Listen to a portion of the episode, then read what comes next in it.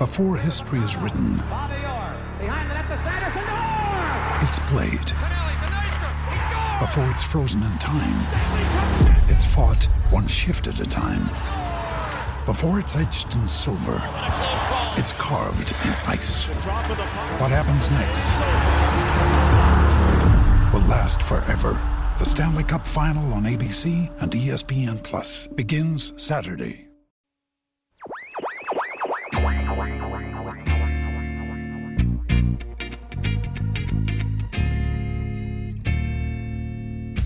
Hello, everybody. Welcome into yet another edition of Crossed Up a Phillies podcast. It's time to get really excited about the baseball team in town because things are looking up with the Phillies right now.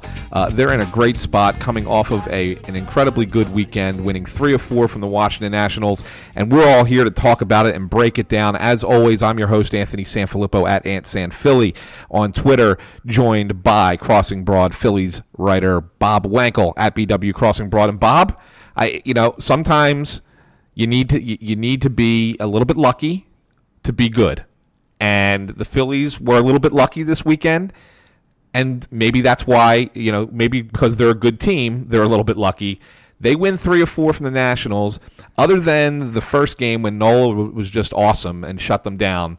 Um, they weren't great, but yet they found ways to win a couple games that they, you know, maybe wouldn't have if they weren't uh, uh, as good a team as they are. And they got lucky, and, and here they are in half game out of a wild card spot in second place in the National League East at, at the halfway point of the season, only two games out of first.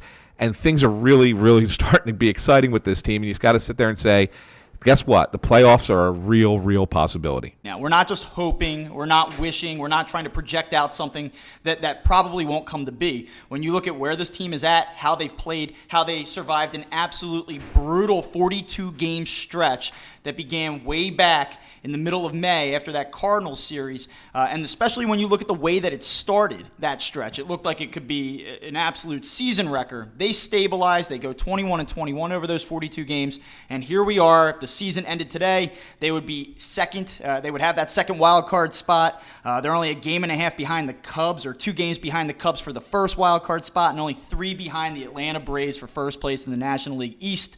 And we would think, based on what their schedule looks like coming up the next few weeks, that they're going to be in prime position to maybe gain ground on Atlanta and then possibly add at the trade deadline. And, you know, I, I want to stay measured. I want to check myself here a little bit. I don't want to get carried away. But when you talk about the Phillies and this team possibly being in the postseason, uh, certainly what we've seen now through 82 games, it's realistic. I really think the way that they played the Washington Nationals both last weekend in D.C. and this past weekend over this four game set in Philly, uh, I think that this is a realistic possibility now.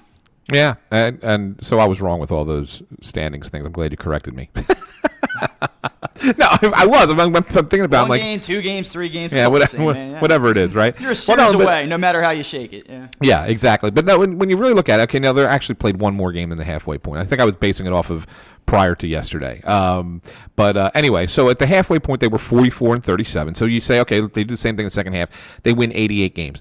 That would exceed our expectations in the beginning of the year, and we were pretty optimistic at the beginning of the year. I mean, I, if I recall correctly, I think you had them at 83 or 84, and I had them at 85. I mean, we were pretty close.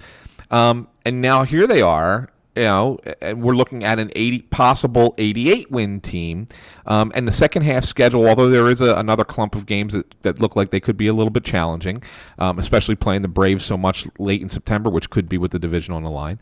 Um, the, the the schedule starts to you know ease up a little for the Phillies, especially in July. It's really you know against a lot of mediocre or not good teams. And you have to sit there and say, well, geez, if they can build themselves a little bit of a cushion, they could even, you know, have a stumble later on and still be right in the thick of this thing. So, um, you know, it, when they're exceeding our expectations and we were positive at the beginning of the year, that tells you that things are really going well for this team right now. And you know that things are really going well when Andrew Knapp, uh, in the bottom of the 13th inning with a position player uh, set to pitch the 14th, hits a walk-off home run. Uh, and it, it, came out after the game that Gabe Kapler was going to go to uh, Jesmuel Valentin uh, in the 14th. uh, I don't know how that would have went. I, I, liked his eagerness. Apparently, he Valentin was all fired up to do it, and that's great. Uh, they go to Nick Pivetta, Friday night starter. Uh, he pitches a scoreless 13th inning, and it, they just they got the right hit at, at the right time, uh, and and here we are. And I mean, it's just. It, it's one of these series, like you said, and I, I don't know if it was luck or, or what it was, but it broke in their favor, and it was a pivotal win, in, in my opinion. I think that when you look at the way that this thing is shaping up, and you get now into September, this thing is going to be decided by three, four, five games. It, it, nobody's running away with it. Well, yeah. I mean, this is, you know, this year, we talked a little bit about this last week, and we looked at the week ahead, and we saw they're playing three with the Yankees and four with the Nationals. And we kind of said, you know, the Yankees are the Yankees. But the National Series was kind of going to be like a real make or break um, series in a lot of ways for the Phillies. And it, it, it, you know, it could it, it really couldn't have gone any better. I it really couldn't. I mean, yeah, they had the one game in there where they got pounded by ten runs, and Pivetta had a bad start and whatever. But the Phillies are now three games ahead of the Nationals, and the Nationals are only two games over 500. I mean, so maybe maybe when we look at this Nationals team, they're not as good as maybe everybody thought they were. I mean, they're, they're a sub 500 team at home. Um, you know, they've not played well against the Phillies at all this year, and they usually do play well against the Phillies. Harper's struggling, Murphy's struggling. They really don't have, you know, other than Juan Soto, who's been a little bit of an excitement, and then the couple of the starting pitchers that they have, and yeah, their bullpen has kind of stabilized a little bit, but they're they're just. And I know we don't really dive into the Washington Nationals, but they're not as good as we thought, and so really it becomes that the two young upcoming teams in the Braves and the Phillies are probably the teams that you're going to look at the most here going down the stretch because I, I don't know what Washington can do to really fix this other than hope that the guys that they have in place figure it out and, and turn it on in the second half of the season. Because that's really their only hope. Well, I think that what they're telling themselves right now is that, that they're just getting back Jeremy Hellickson, who was fine on Saturday night. Uh, they didn't win the game, but he was okay. We all know what Jeremy Hellickson is. He's not a yeah. difference maker. But I guess the other thing that they're going to rely upon is the return of Stephen Strasburg, who's been out since June 4th. But how how reliable is that? You know, how much can you yeah. hang your hat on his return? Because it seems like he's always one pitch away from finding himself on the DL again. So you're right. Um, I, I, think I'm a little bit higher on their bullpen. Uh, you know, the addition of Herrera is obviously a difference maker, and and then you have Sean Doolittle at the back end of things, who's been just he's been out of his mind uh, this year. His WHIP is like sub six. Uh, yeah, ERA really in the mid ones, less than four hits per nine innings. I mean, Sean Doolittle's lights out. So it's still a tough bullpen. Um, you, you, do have to kind of get to them early, but the starting pitching suspect, and like we said, the, the offense. Let's just talk a little bit about their offense because I know that that there's this idea here that the Phillies can't hit. Well, just kind of put that in perspective. The Phillies have scored more runs per game this season than Washington Nationals, and they both have a 715 OPS to this point in the season. So if you don't think the Phillies can hit, well, guess what? Neither can the Nationals. And when you look at the starting pitching, I'll take the Phillies starting pitching as a group all day long. I know, I know Max Scherzer is on a different planet, but you know Nola has at least been in the same stratosphere as Scherzer. But beyond that, I'll take the Phillies all day and what they have and what they're trotting out there, you know, through the rotation. So this is not a team. Maybe they maybe they wake up. Maybe they start playing to their capability. Maybe they're not quite as bad as they've played to this point.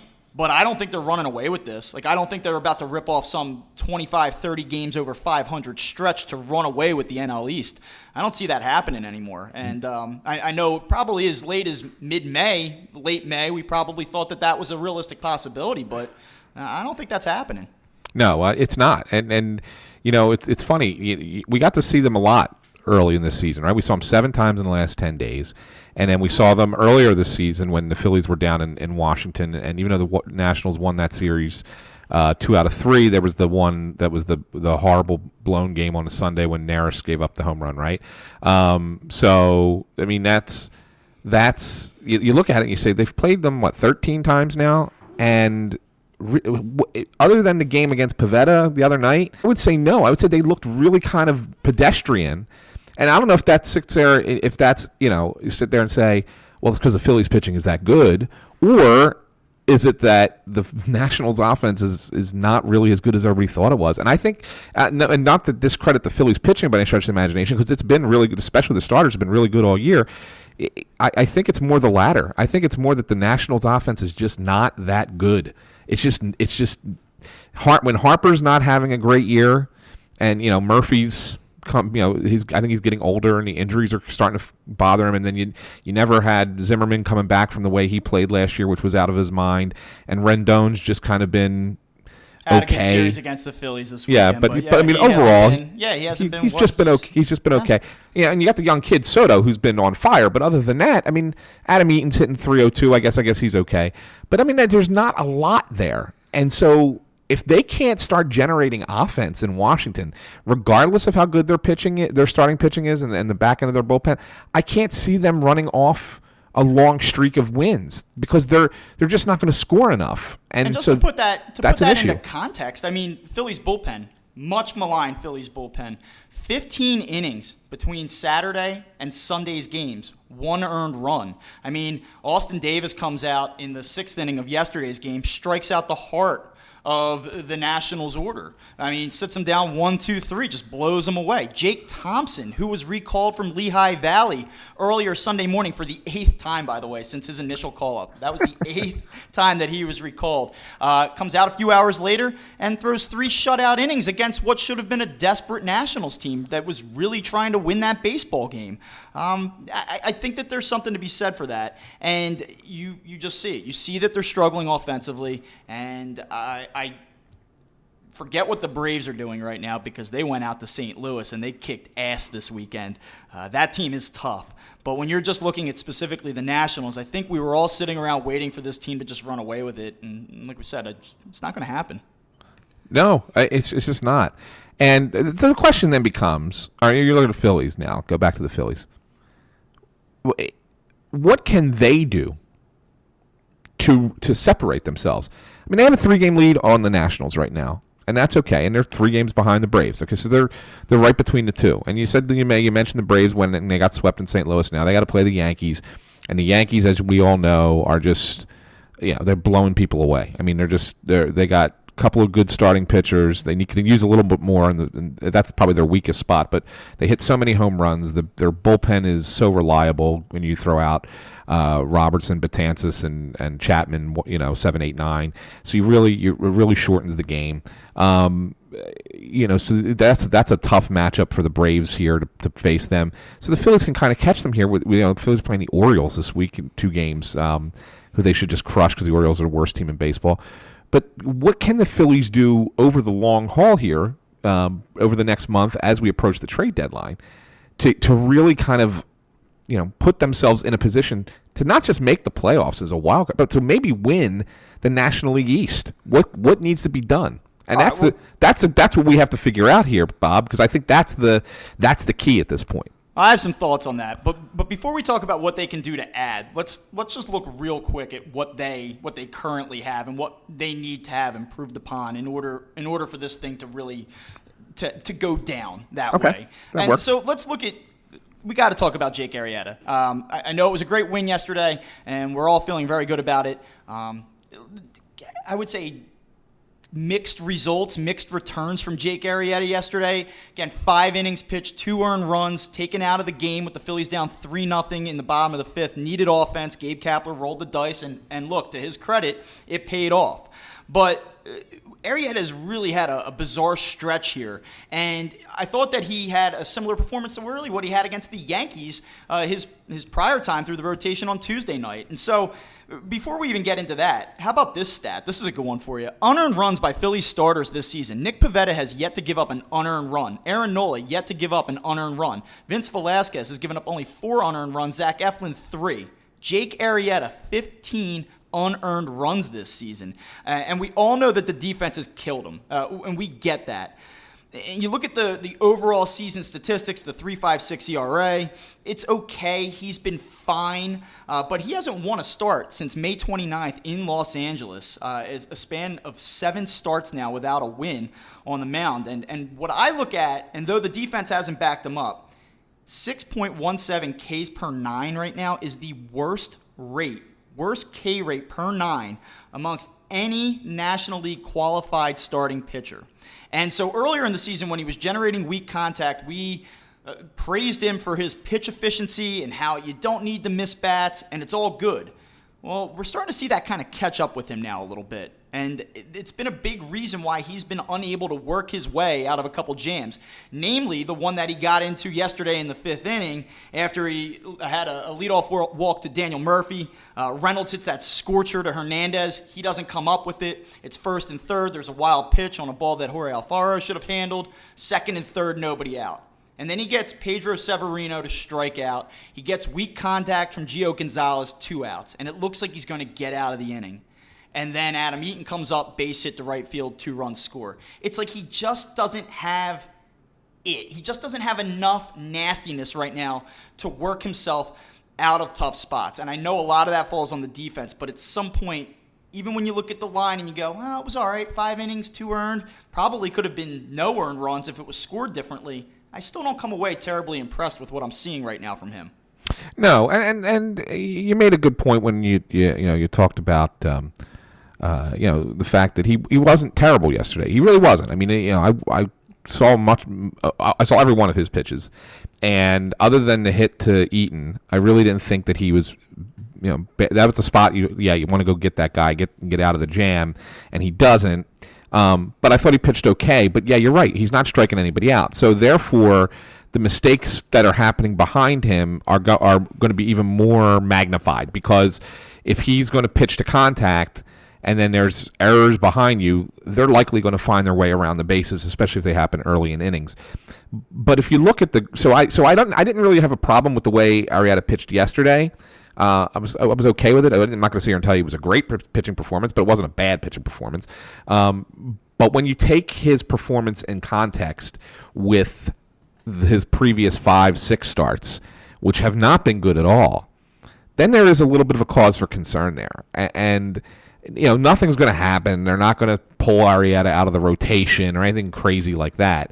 But they definitely need him to be better, um, you know, going forward. If there is one spot in the starting rotation where you sit there and say, yeah, we need somebody to be better than they've been and it's it, that's it's Jake Arrieta, and that's it's interesting to say because when you look at his generic numbers, they're not terrible.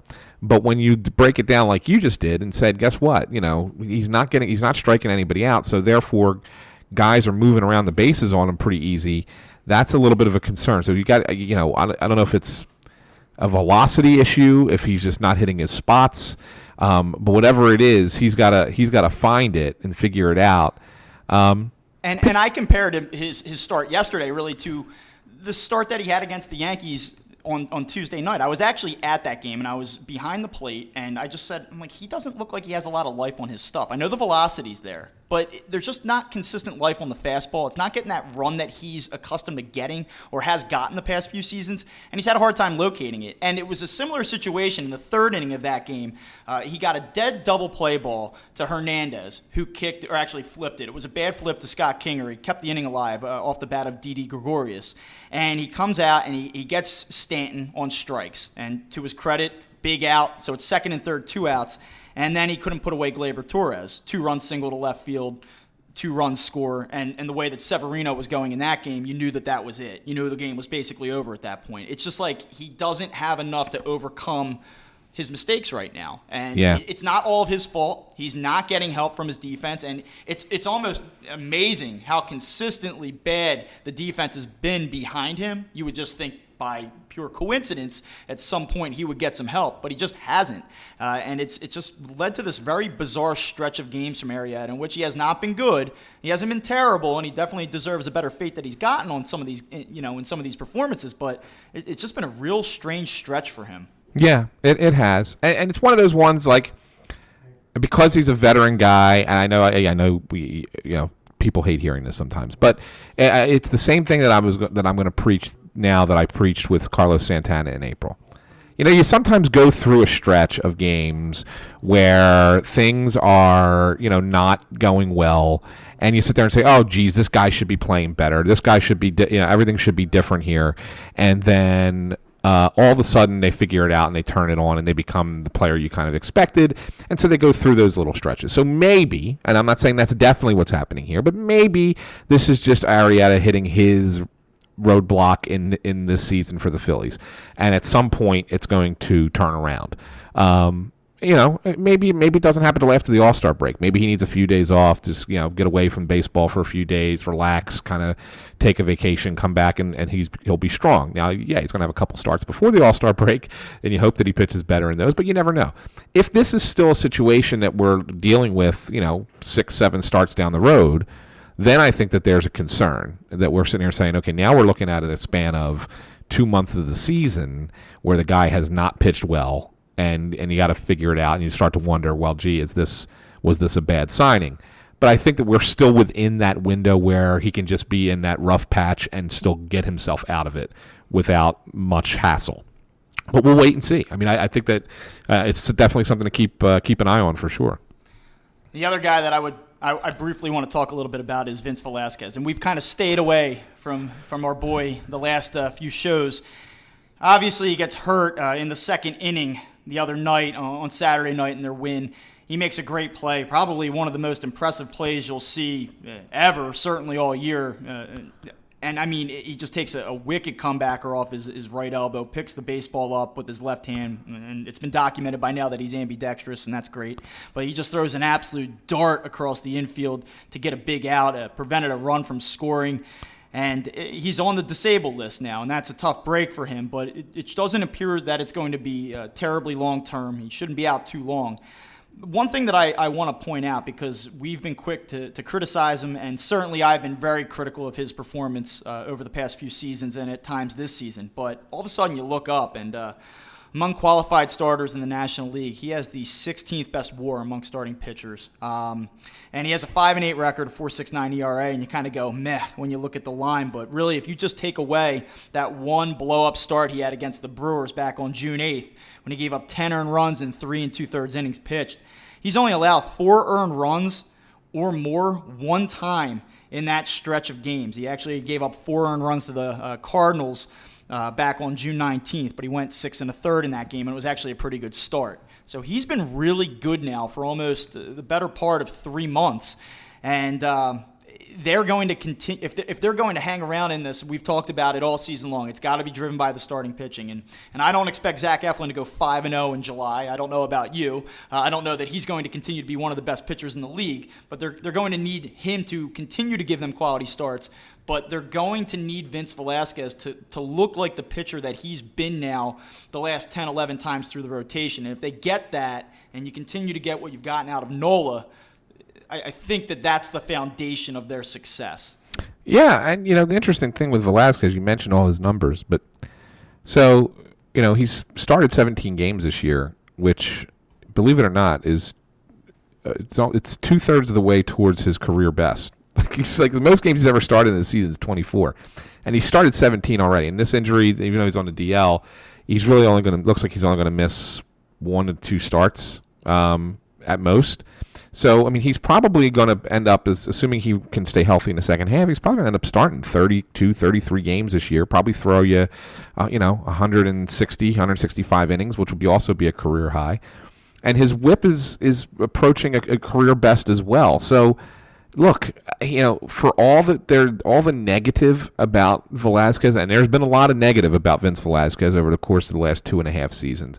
Um, this definitely has to be the most eye-opening um, uh, performances that he's put together to sit there and say, well, maybe this is what they saw all along with him. And yeah, it's not top of the rotation stuff but it's certainly middle of the rotation stuff, and it's good middle of the rotation stuff. And so, the, you know, that's that's a thing, and it's it's starting to become, you know, it's it's not it's a little bit more than a small sample at this point. Um, so yeah, I mean, look, I've I've not been a big Vince Velasquez guy, but I, I can't help but sit here and say, yeah, he's he's pitched well for the Phillies uh, for the most part this season. Uh, even though, even though the and you know you look at the generic numbers, right? He's five and eight with a four six nine ERA. I tell you that you're like, yeah, he stinks. That, I don't tell you who it is. I tell you here, here here's a pitcher. It's five and eight, four six nine. Yeah, he stinks. But when you really look at it, break it down and look at the look into it deeper. He's actually been pretty darn good.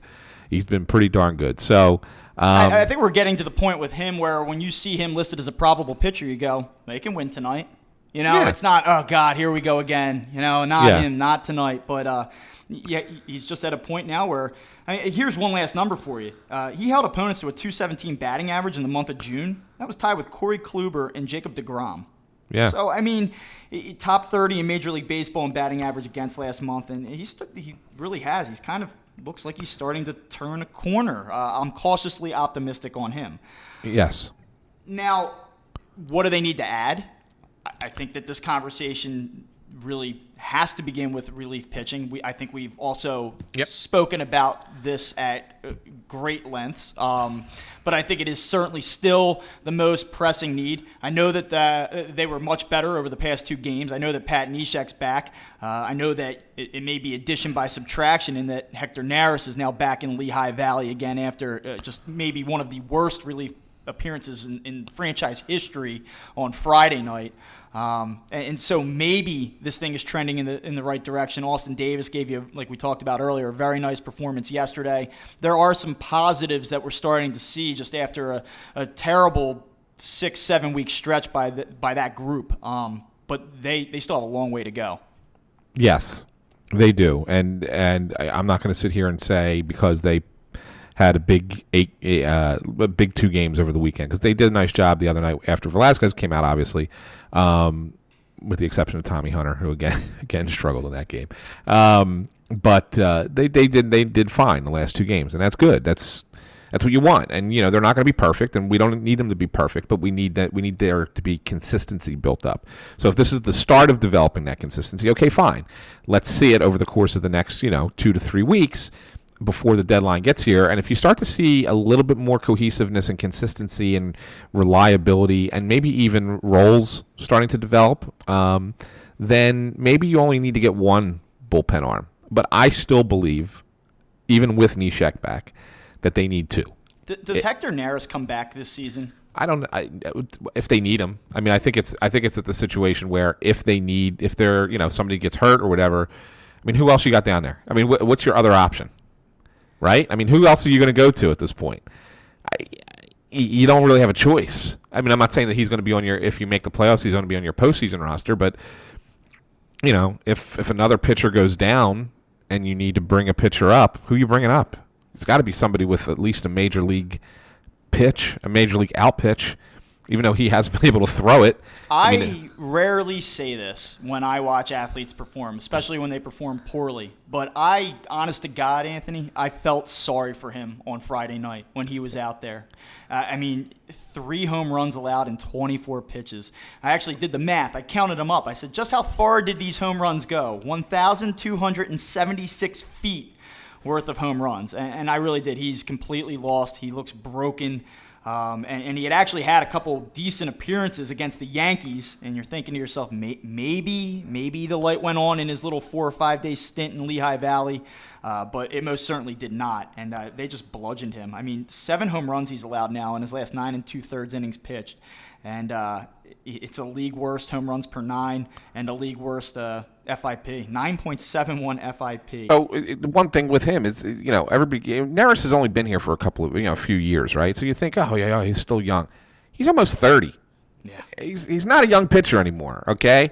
So like this is this is kind of, you know, really concerning. I mean, you say, all right, will he find it and then come back and everything will be fine? Well, maybe, but he better find it quick because there ain't this is I don't think he's got another option after this year. You know what I'm saying? Like, I mean, they could move, shuttle him back and forth as many times as they want this year. You only use the one option.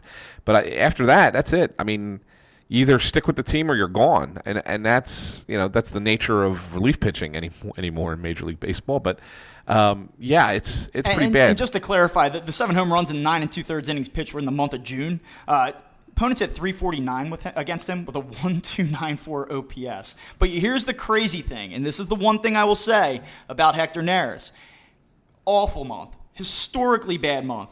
He struck out 15 hitters and walked only one in those 10 innings. And like that's the infuriating thing about him. Like when you look at the velocity, it's the exact same as it was in 2015, 2016. There is no shift in any direction on his velo. And then you look at just the, the strikeout stuff. It's like in between these these bomb home runs that he's giving up, he's really nasty. And like that's the thing that's just kind of I don't want to use the word infuriating because at this point I'm desensitized to his ineffectiveness. But that's the baffling thing when you watch him. It's batter to batter, pitch to pitch. It's it's something completely ridiculous, completely nasty, and then he's throwing a cupcake right down the middle that gets blasted 420 feet.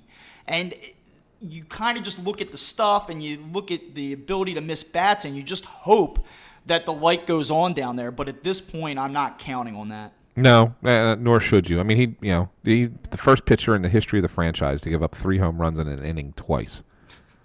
Okay, think about that for a second. He did that in what Los Angeles last season, right? Yeah, I mean, tw- yeah. So the Major League Phillies have had a Major League Baseball team for 135 years, and they haven't been very good in some of those years. Right, 135 years, and he's the first pitcher to give up three home runs in an inning twice. That's crazy. I mean, that's bad. Yeah. Right. I mean, that's just how that's just how bad it is. His last you know calendar year has been. So yeah, I'm not. Yeah, so they need at least one arm in the bullpen, if not two. Um, there was uh, Buster Olney put out a report that the Phillies have been uh, linked pretty heavily to Mike Moustakas as a possible third baseman um, after the deadline with Kansas City, and yeah, yeah, Mike Moustakas doesn't blow me away. It doesn't I don't think it's a, it would be a bad move, but I, he doesn't really, you know, do it for me. I don't know how he fits this style. You know, he's one of those guys who, yeah, he'll hit the long ball, but he's not an on base guy. He strikes out a lot. I mean, he's not an on base guy. So I don't know how he fits this whole mold of controlling the strike zone, which the Phillies believe in. Well, uh, so, so, let's talk about that because we we spoke about Adrian Beltre last week uh, on the show. Here's, yes, he doesn't fit what he doesn't fit that mold. I think that that's pretty clear. The on base percentage isn't bad, by the way. I mean, our, yeah, actually, it's not great. I, I was going to try to defend him a little bit. It's like three thirteen. Yeah, I was going to say, I thought it was yeah. three fourteen. The OPS okay. isn't bad. It's almost near eight hundred. So here's the issue.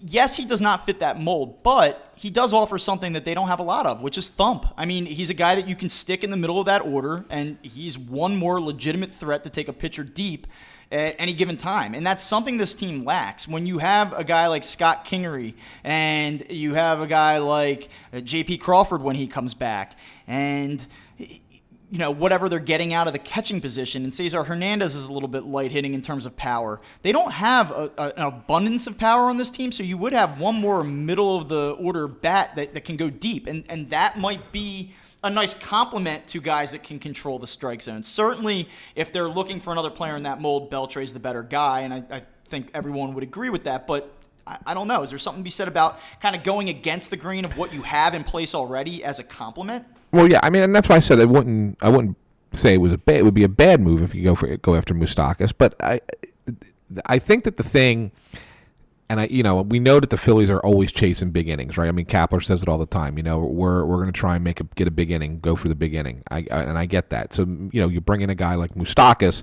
the threat of hitting a home run could make that a big inning.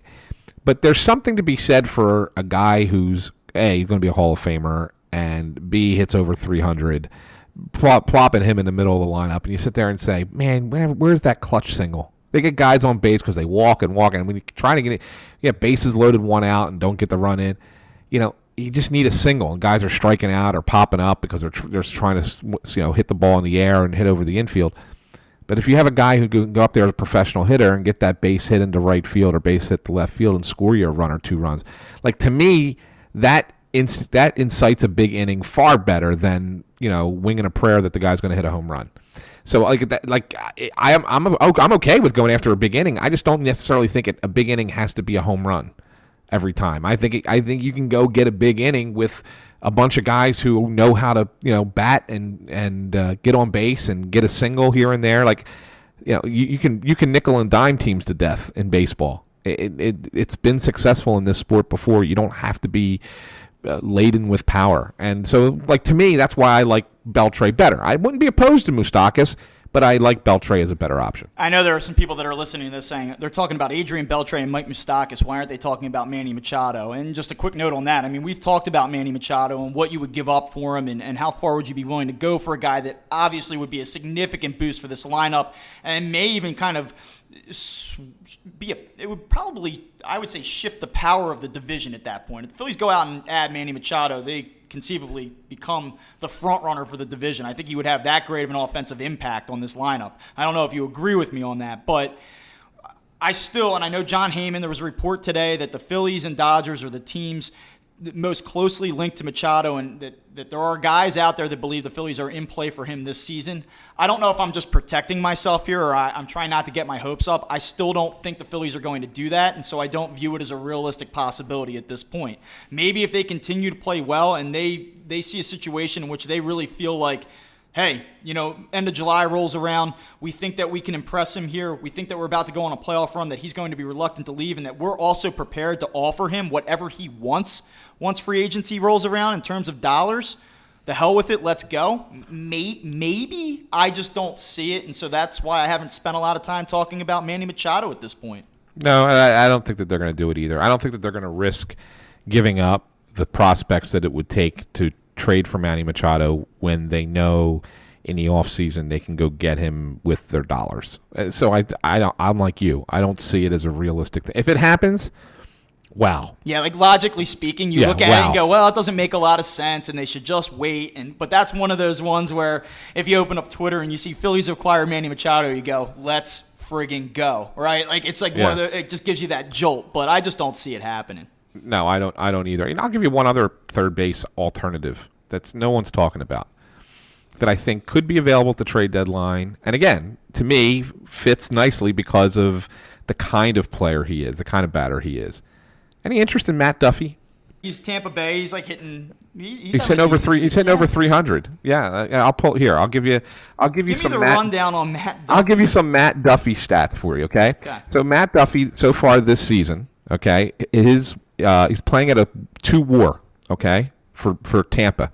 Uh, doesn't hit for power, but he's hitting 321 playing every day at third base. Uh, he did miss a little bit of time early in the season, but he's been their everyday guy since he came back.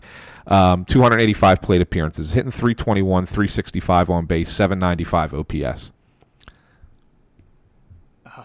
he has one home run. Yeah. Uh, no, he's got no, four, home, four home runs. Okay, he's got four okay. home runs. He's got four home runs. Four, All right. four home runs. Yeah, I mean, I guess this is a matter of where does what what's the cost. He's he's still on the young side. Um, I don't know. I don't know. I, to me, I would rather see them go with a guy that has the pop like Moustakas or sure. has that that pedigree like Beltre. I, but I yeah, agree. It's, it's definitely outside the box. Yeah. He's free agent at the end of the year, so he's not going to cost you anything. Yeah. You know what I'm saying? That's so that's that's the only thing I throw out there and say, eh, if you can't if you can't get one of those guys because Kansas City, t- Texas, or even if you even want to talk about Machado, Baltimore want too many too much for a player. And if you sit there and you're the Phillies and say we need to get multiple players, so we can't afford to trade off a lot of prospects. Maybe we go get something else that's a that's a that is a greater need, and we can fill that third base need with something that's a little bit more under the radar. Yeah, I mean, I think that you might see that uh, just in general, whether it be a guy like Matt Duffy at third base or in the bullpen or anywhere. I mean, I do think that the Phillies could maybe make some moves here that, that we're not expecting in terms of we're not talking about a certain player ahead of time. You know, the obvious move might not end up being the move for this team. Right. Right. But there is another position, though. Yeah, there is. That no one has discussed. And I mean this, Bob. No one except for us. I think we're the only two people who have sat here and we did it off air, but now we're going to do it on air. No one has said that the Phillies need another outfielder. We've but spent think, a lot of time. We've I think they do. A lot of time talking this season about Aaron Altherr versus Nick Williams, and, and we've both kind of been pro Nick Williams, and, and I still remain pro Nick Williams to an extent. Um, both of these guys have just not gotten the job done in right field this season. And one of the things that I was really excited about coming in offensively was the idea of platooning Aaron Altherr and Nick Williams. I thought to myself, These are two guys that have some athleticism. They have some pop. They can hit for extra bases. Altherr obviously, uh, you know, works the strike zone a lot better. He can draw walks. A, a little bit more of a on base percentage guy. Uh, Williams had a very good season offensively uh, for really what was his rookie year um, last season, and it just hasn't materialized at all. They've both been they've both been pretty bad. Altherr has been significantly worse. Uh, but they need to do something in right field. And so let's just start with Aaron Altherr, who's hitting 174 and 224 plate appearances. He has a 290 on base percentage. He only has 13 extra base hits, and he's striking out in over 32% of his at bats. He's completely lost right now. And let me give you this one.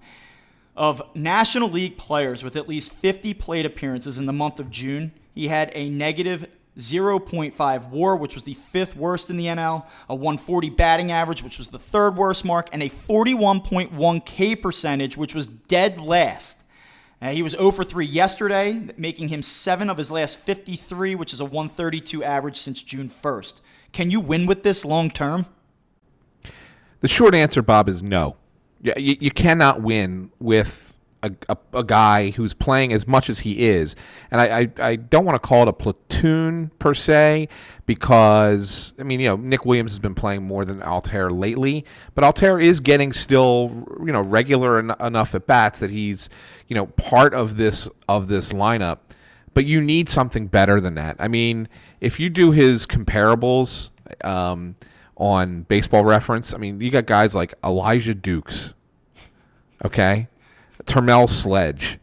I mean, are these guys that you that you would want when you're putting together a, um, a blast from the past? Yeah, a, a, a, playoff baseball team. Mike Diaz, yeah, Scott Van Slyke. These are the names that you're putting out there. Okay, and it, you know, I, I, you know, we can we were jokingly comparing him to to uh, John Mayberry Jr. Um, that would actually be a preferable comp right now. At, at the way he's playing, yeah. Here's the thing with Altherr. He's got an option left. Why not send him down?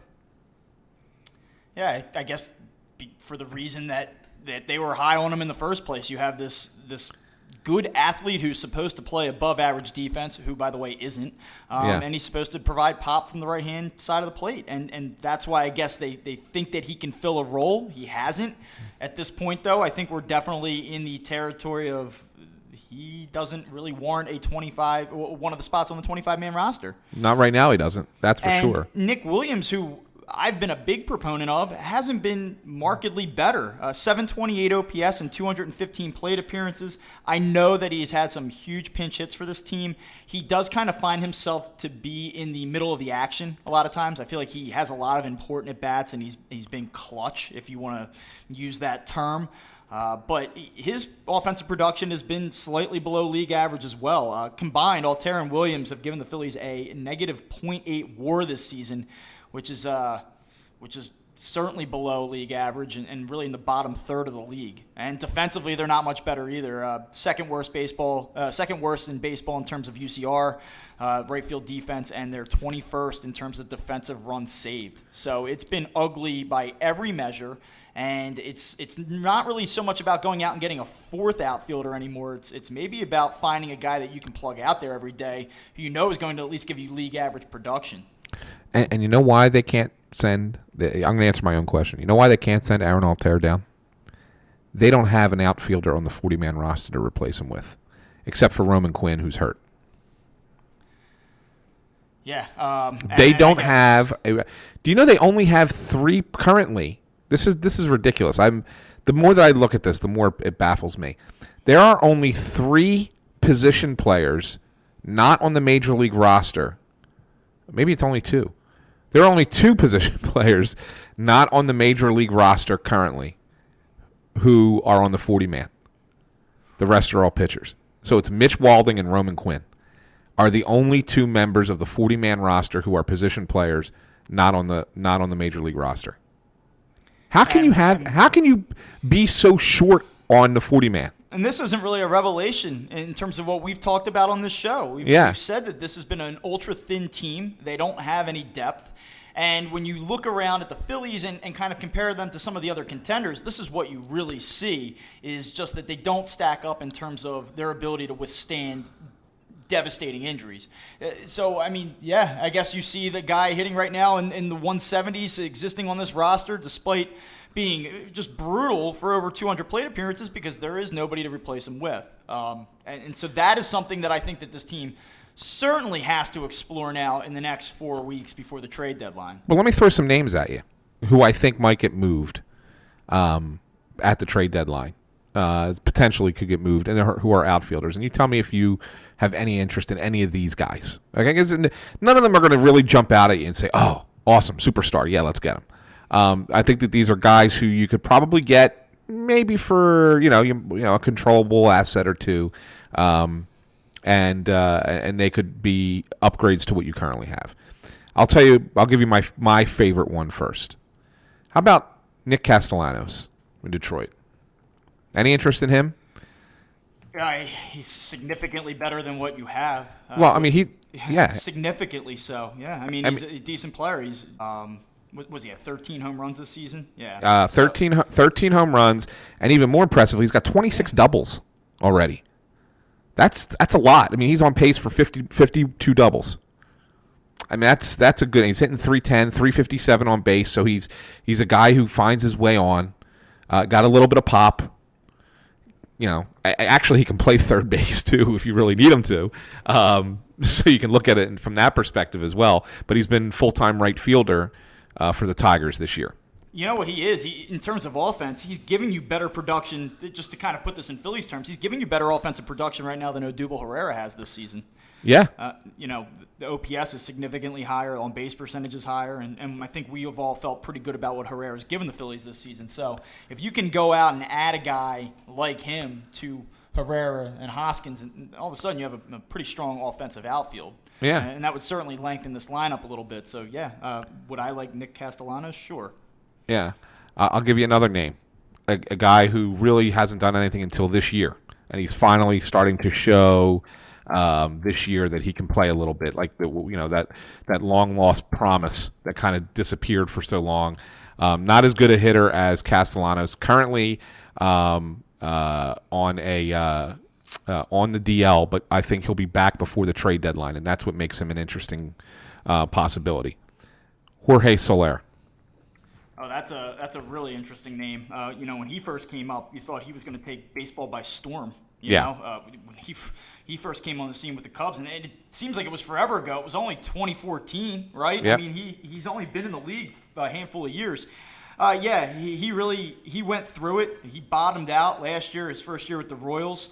Uh, but yeah, certainly has bounced back this season. Take a quick look at the stat line. He's uh, got a 466 slugging percentage, 354 on base percentage, and uh, some pop as well. You know, nine home runs in uh, 223 plate appearances. Uh, so, you know, I mean, yeah, again, that would be, or 223 at bats, I'm sorry. Um, it would be a significant upgrade over what Williams and Altherr have given you. Now, the thing that you have to look at is not just looking at Williams and Altherr's stat lines of what they've done, but is there any reason to believe that either of these two guys are going to play better in the second half of the season? As far as Altherr is concerned, you can't imagine him playing any worse. So you would think that there would be some type of, of averaging out here because, I mean, Aaron Altherr is not a completely unknown quantity. He has at least performed at a functional level uh, previously in his major league career. We've never seen him struggle like this before. Is, do you have any hope whatsoever that, that either of these two guys can rebound and give you something? I mean, again, I've not, I'm not giving up on Nick Williams. I, I don't think his his numbers are awful. Um, I just think that they're, you know, they're not as good as they were last year. He's slightly below par, but it's only his. I mean, he really still hasn't been in the major leagues for a calendar year yet. I mean, that, that comes up uh, next week, I believe. Uh, they called him up the week before the All Star break last year, so he's he still hasn't officially been in the league for a full year. Um, so yeah, I'm not just going to sit here and say, "Oh, that's it, I'm done with Nick Williams." So I think that there's still time with him, and and I wouldn't be opposed to keeping Nick Williams, you know, as that fourth guy coming. He showed he can hit coming off the bench early in the season as a pinch hitter. Um, so yeah, I'm, I'm a, but Aaron Altherr, I was never really an Aaron Altherr guy. I just kind of felt like he was an athletic outfielder, good defensive outfielder who had a little bit of ability, but not not a ton. And you know, he had a that you know a season or a season and a half where you kind of thought, wow, this guy could be something, but the more he plays, the more holes you see in his swing, and the more you realize that he's nothing more than a fifth outfielder at best uh, on a major league roster. And so, therefore, I, yeah, I need to move on from him. I really do. You know, and I, I threw two names at you. I, I, have actually had a couple more, but I'll, I'll give you one last one. And this is kind of crazy because he's an older guy. He's not very good defensively, but he's a heck of a hitter.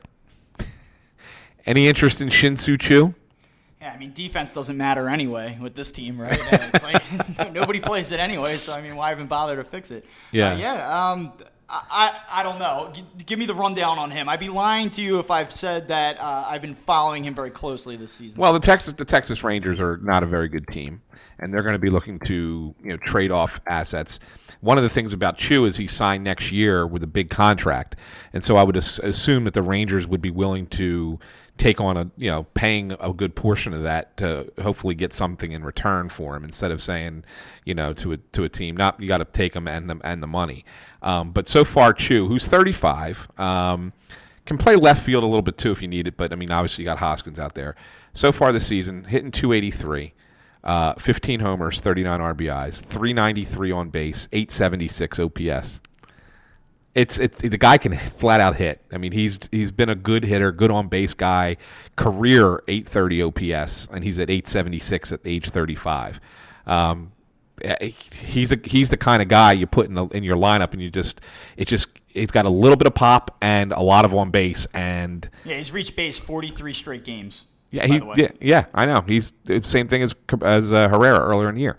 Um, so yeah, I would I say when you look at him, uh, because he's 35 years old, because he's on a really bad Texas team, uh, when you look at the salary, I, I think that that's it makes it a little bit more likely uh, of him being a possibility. Castellanos is, is relatively cheap. I think he's only making six million this season, and he's under control beyond. Uh, he's, arbitra- he's, he's, arbitration eligible for yes, one year. Yes. yes. And so, I mean, that, that would that would cost a pretty penny, I would think, to, to land him at this point when you look at the production and the contract situation and the age and, and all of those other factors. So it really just is going to come down to how aggressive the Phillies want to be. I, I would argue that you could make a more significant upgrade by adding a right fielder at this point than you can at third base. I agree. Like, I, not that we love Maikel Franco, but I think that you can get significantly better and upgrade. The, the upgrade is much bigger if you go out and you grab an outfielder uh, that gives you that level of production that we're speaking about, as opposed to maybe getting Franco out or you know phasing out J.P. Crawford to third and, and moving him back to shortstop. So when you look at it that way, it, it does make some sense to, to look at the outfield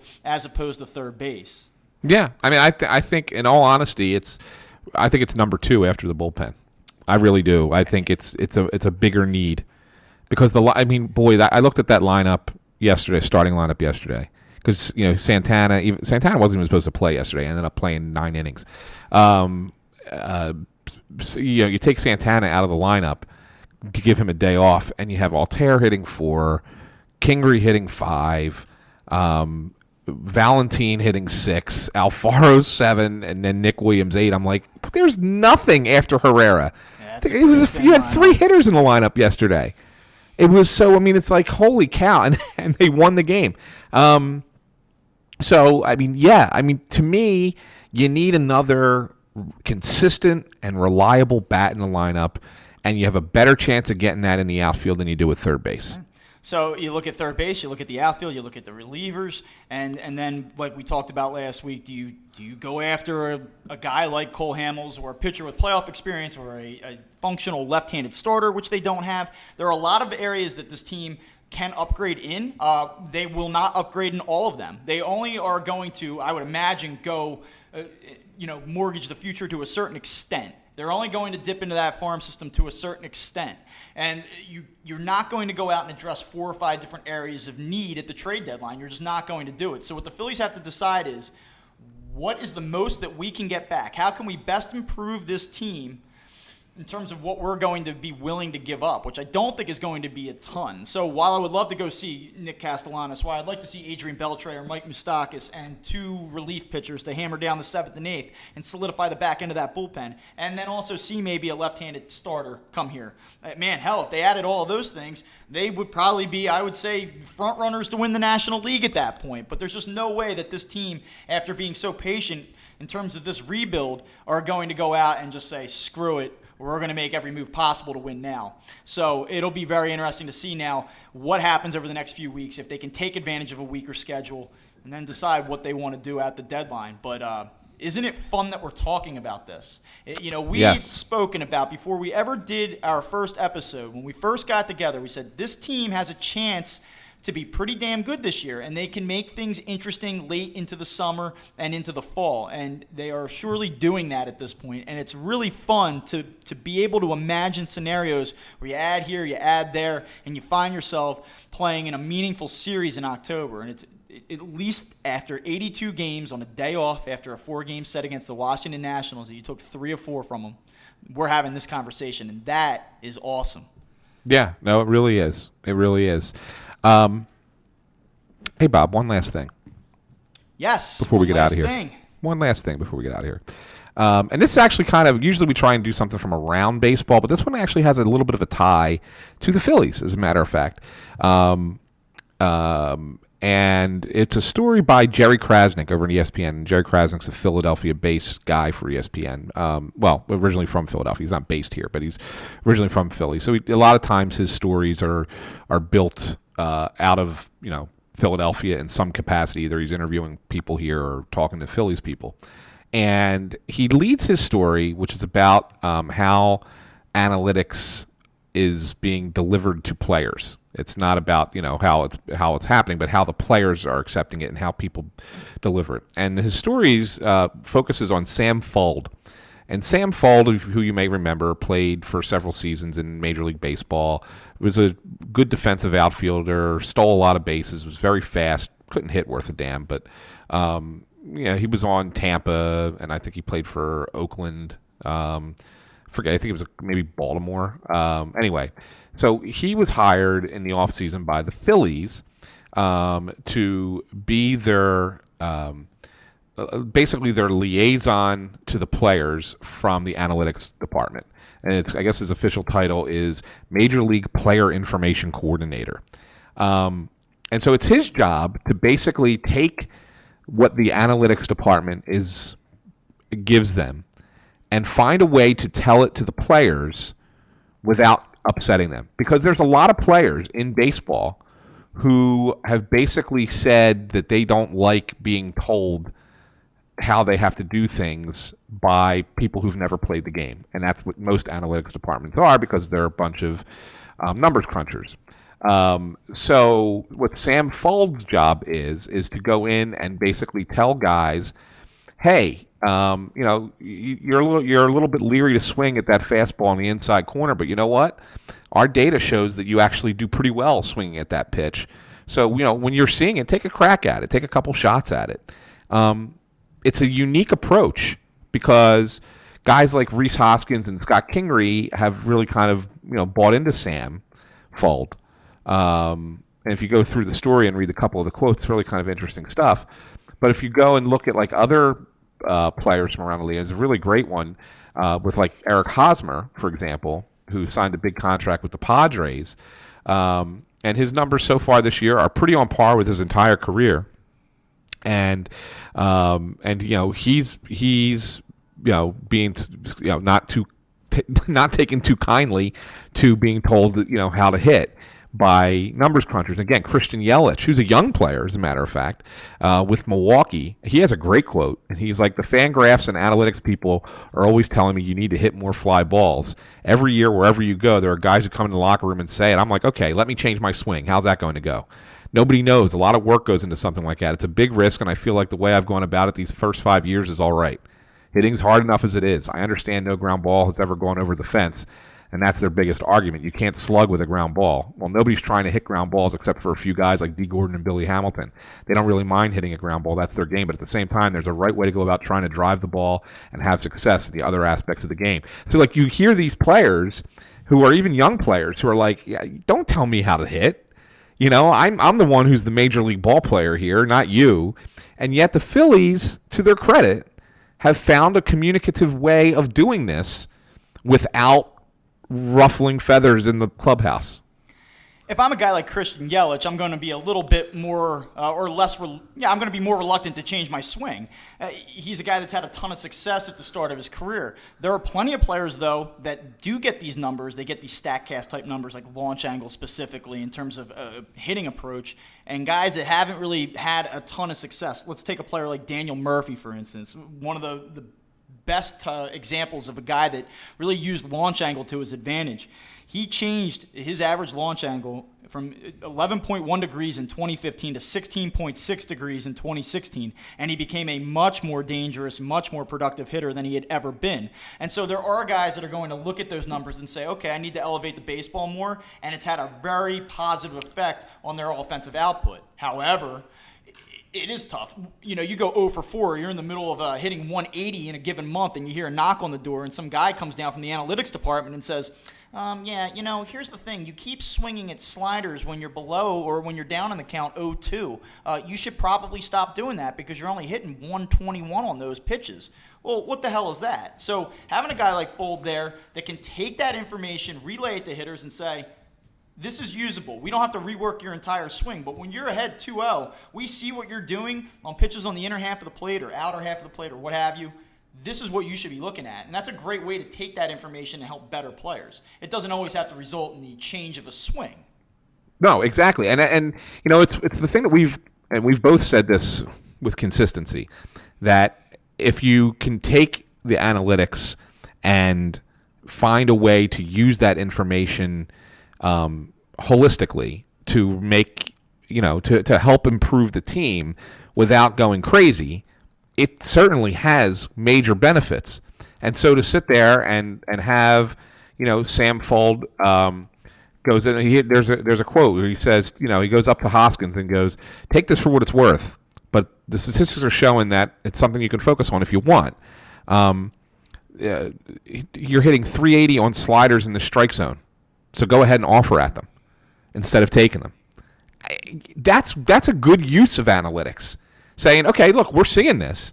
You're hitting 380 when you swing at a slider in the strike zone. So don't take so many of them. Okay, that's not changing your mechanics. That's not changing um, the way you play the game. That's sitting there saying, you know, hey, that's that's a pitch you can go get because you're doing well with it. And if it and if it tails off, then maybe you stop. You know, if your average drops from 380 to 230, okay, then we're going to stop you from swinging at them again. You know, whatever the case might be. But that's a that's taking the information and doing something positive with it. And that's a that's there's nothing wrong with that in any sport of using analytics in that approach. It's when you take it too far that it that you that you've you know now you know jumped the shark in a lot of ways. But this this is really good, and this says a lot. Um, you know, I'll give Kapler a lot of credit here because again, I think Kapler and Fuld were teammates um, in Tampa. So that's probably how Sam got, you know, tied in here. Although he was in Baltimore, so I guess maybe MacPhail and uh, Klentak maybe knew him from Baltimore. I would I would really have to look at the years. I'm not sure what the exact connection is, but I mean, this is this is positive use of analytic of analytic data.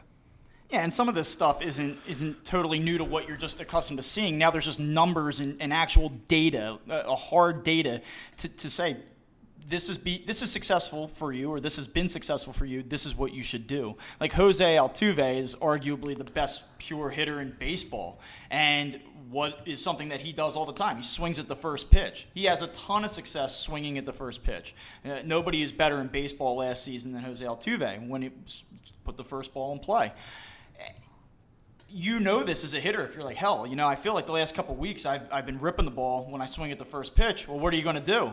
You're going to continue to do that until it stops working. But now you can say, yeah, listen, man, when you're swinging at the first pitch, you're hitting 581 over the last four weeks continue to do this, stay aggressive. So I think that while we call it analytics and while we you know are able to say there's actual raw data and raw numbers now to look at, and, and you have these liaisons, if you will. There are a lot of these things that I, th- I think have been going on for a while that have just been based on feel that now you're getting numbers behind.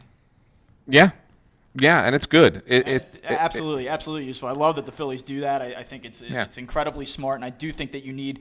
Uh, I don't want to use. I I would almost use the word like an interpreter. You know, how do we make sense of this? How do I, uh, you know, relay this to a player, make it relatable, and make him want to buy into it? And I think that that's. You can have a, a strong analytics department. You can have some of the smartest minds in the game, but if you can't get the players to buy into the message that's being sold, then then it's no good. Right, And so exactly. a guy like Fuld is critically important to the success of that actually playing out. Yeah, so that's a that's a good little story uh, by Crasnick there on Sam Fuld. I think that's a that's a nice thing. So uh, anyway, that wraps it up for us for this week. Yet another yet another great week, uh, another great program. Um, be sure to check out all the programs on the Crossing Broad Podcast Network. Uh, Snow the goalie, uh, cross uh, crossing. Uh, what am I forgetting? Uh, crossing Broad FC, um, which It's is always uh, yeah, soccer in Philadelphia. doing yeah, it's always soccer in Philadelphia, and of course the Crossing broadcast. Um, they're always they're always there. Uh, you can download us and subscribe on all the um, famous uh, and infamous um, podcasting platforms. Uh, you can subscribe, leave us a review and a rating. Uh, we got a recent one. We had just I, I mentioned I, I said we would give a if we got a five star rating, we'd uh, put them out on on the show. Uh, DD one million puts out a five star review and says uh, these guys do a good job. Goes much deeper than regular baseball talk on the radio. Informed. And then uh, another one that was recent, Joe Mike Fitness uh, says to anyone who listens to this podcast, I will tell you now, if you like any other team other than the Phillies, I will guarantee you that you will be the next biggest fan. This podcast is run by Bob Wankel. What I see in him is a smart, super funny, informative, and creative guy. He is dedicated to his work and deserves 100 stars. Well, uh, I gotta say, thank you, Mom. Uh, I. I don't know about all that, but uh, we're we're doing the best we can for you here. so. Yeah, so there you go. So yeah, keep uh, keep the reviews and the five star ratings coming. We do appreciate it. Uh, but we'll be back next week, and uh, you know who knows? Maybe the Phillies will be in first place next week, Bob. When we when we talk again. Here's hoping. Here's hoping.